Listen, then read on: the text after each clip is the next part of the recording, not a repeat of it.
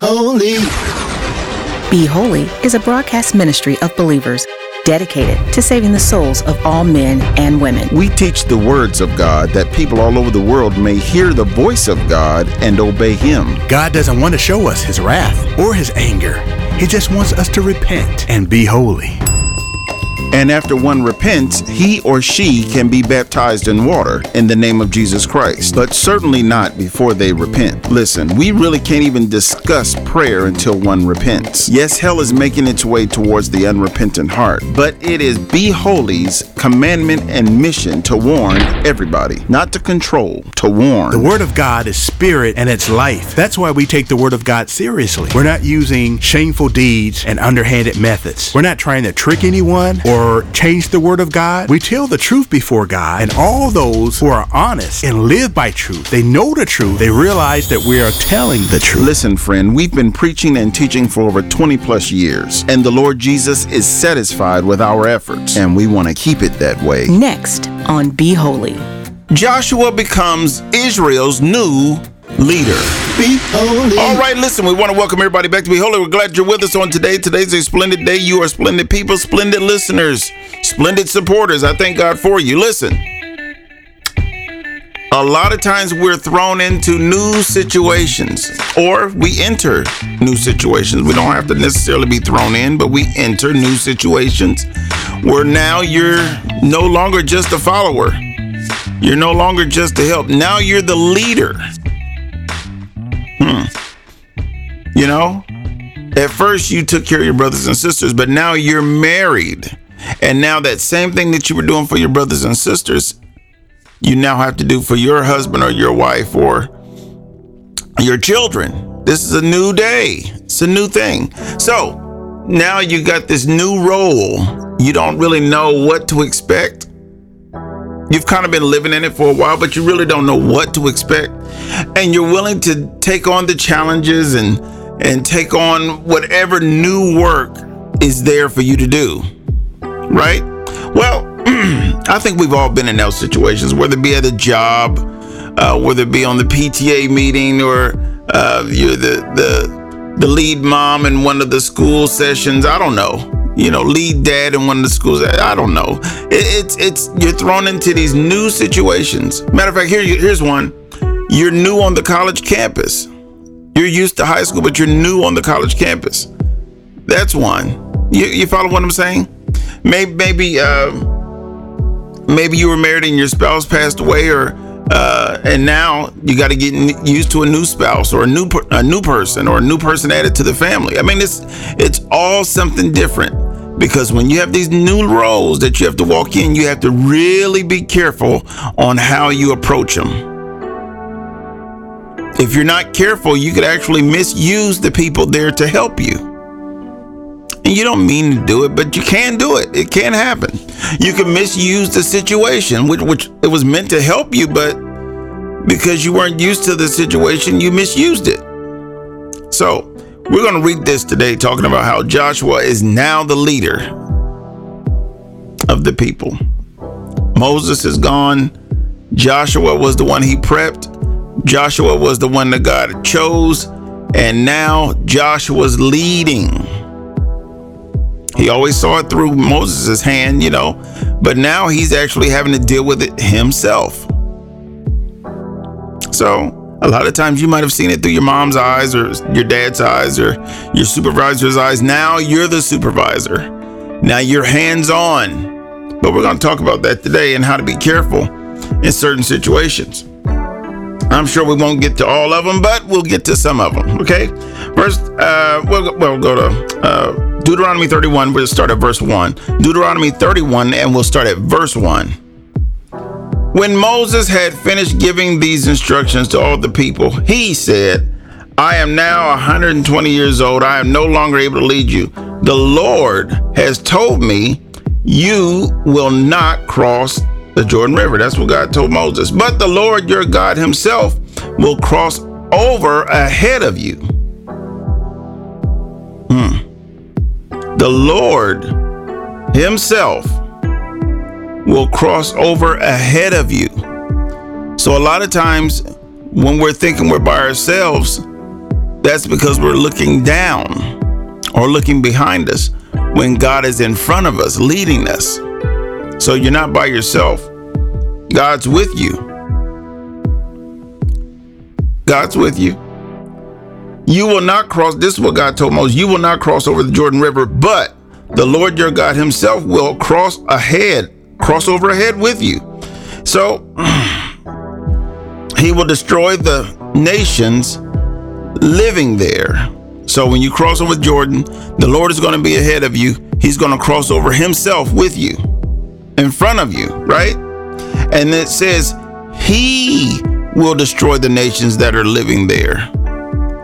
He will. So a lot of times when we become leaders in certain areas or we become new leaders, we're out to destroy opposition. And you don't have to do that. If vengeance is mine, says the Lord, then he can destroy all the the the the things that might hinder your success. That might hinder you from doing the job. God crosses over in front of you and he will destroy the nations that the opposition that lives there if God's leading you, He's got He's got His own will. So anybody standing in front trying to hinder God's will, uh, they need more help than than they realize. So when you walk in and you're a leader of a new leader, don't go in trying to destroy anything. Even if you were there from day one, don't destroy anything unless God leads you to destroy it. But God is the one who's crossing in front of you and he will destroy the hindrances or the lands or the nations before him. Once he crosses over, he will destroy the nations living there, and you will take possession of their land. Joshua will lead you across the river, just as the Lord promised. See, a lot of times we try to look at the, the former leader and hoping that they can help us get across. Hmm.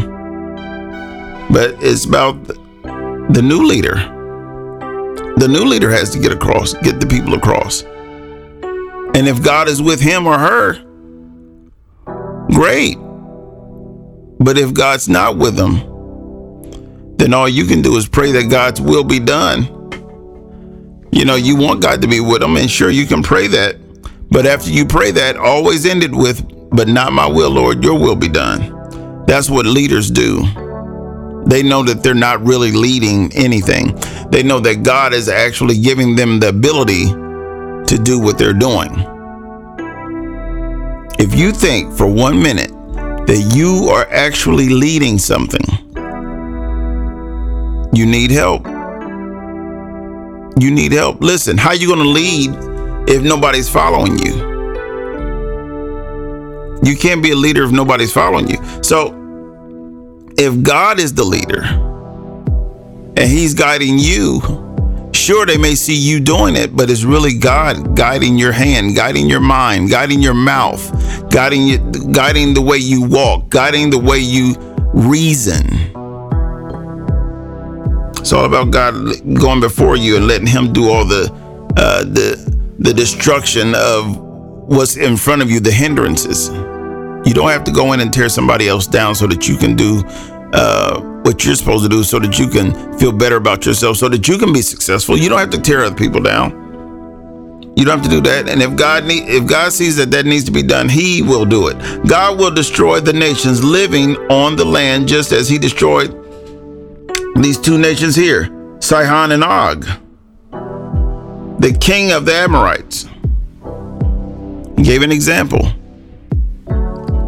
Now, listen, if God can destroy entire nations, I know He can fix the supervisory job that you're working, the new leadership role that you have. I know God can actually help you in that situation. And matter of fact, it talks about all authority and leadership comes from Him. He places people in leadership. Whether He places them there for years or He places them there for a few moments. God places all leadership and authority. Hmm. So if God placed you where you are, what are you worried about? He put you there. He'll protect you while you're there. And then when it's time for you to move on, He'll help you move on. Hmm. I'm just saying, we get tied up a lot of times in the leadership of it as opposed to letting God lead us. If the people see us leading, fine. But you know, beyond a shadow of a doubt, it's only God helping you. If you're leading your family, you know that it's not you. Because you know that check and it can stop at any given time. They can cancel the check. They can give you the pink sheet. That that that can happen at any given time.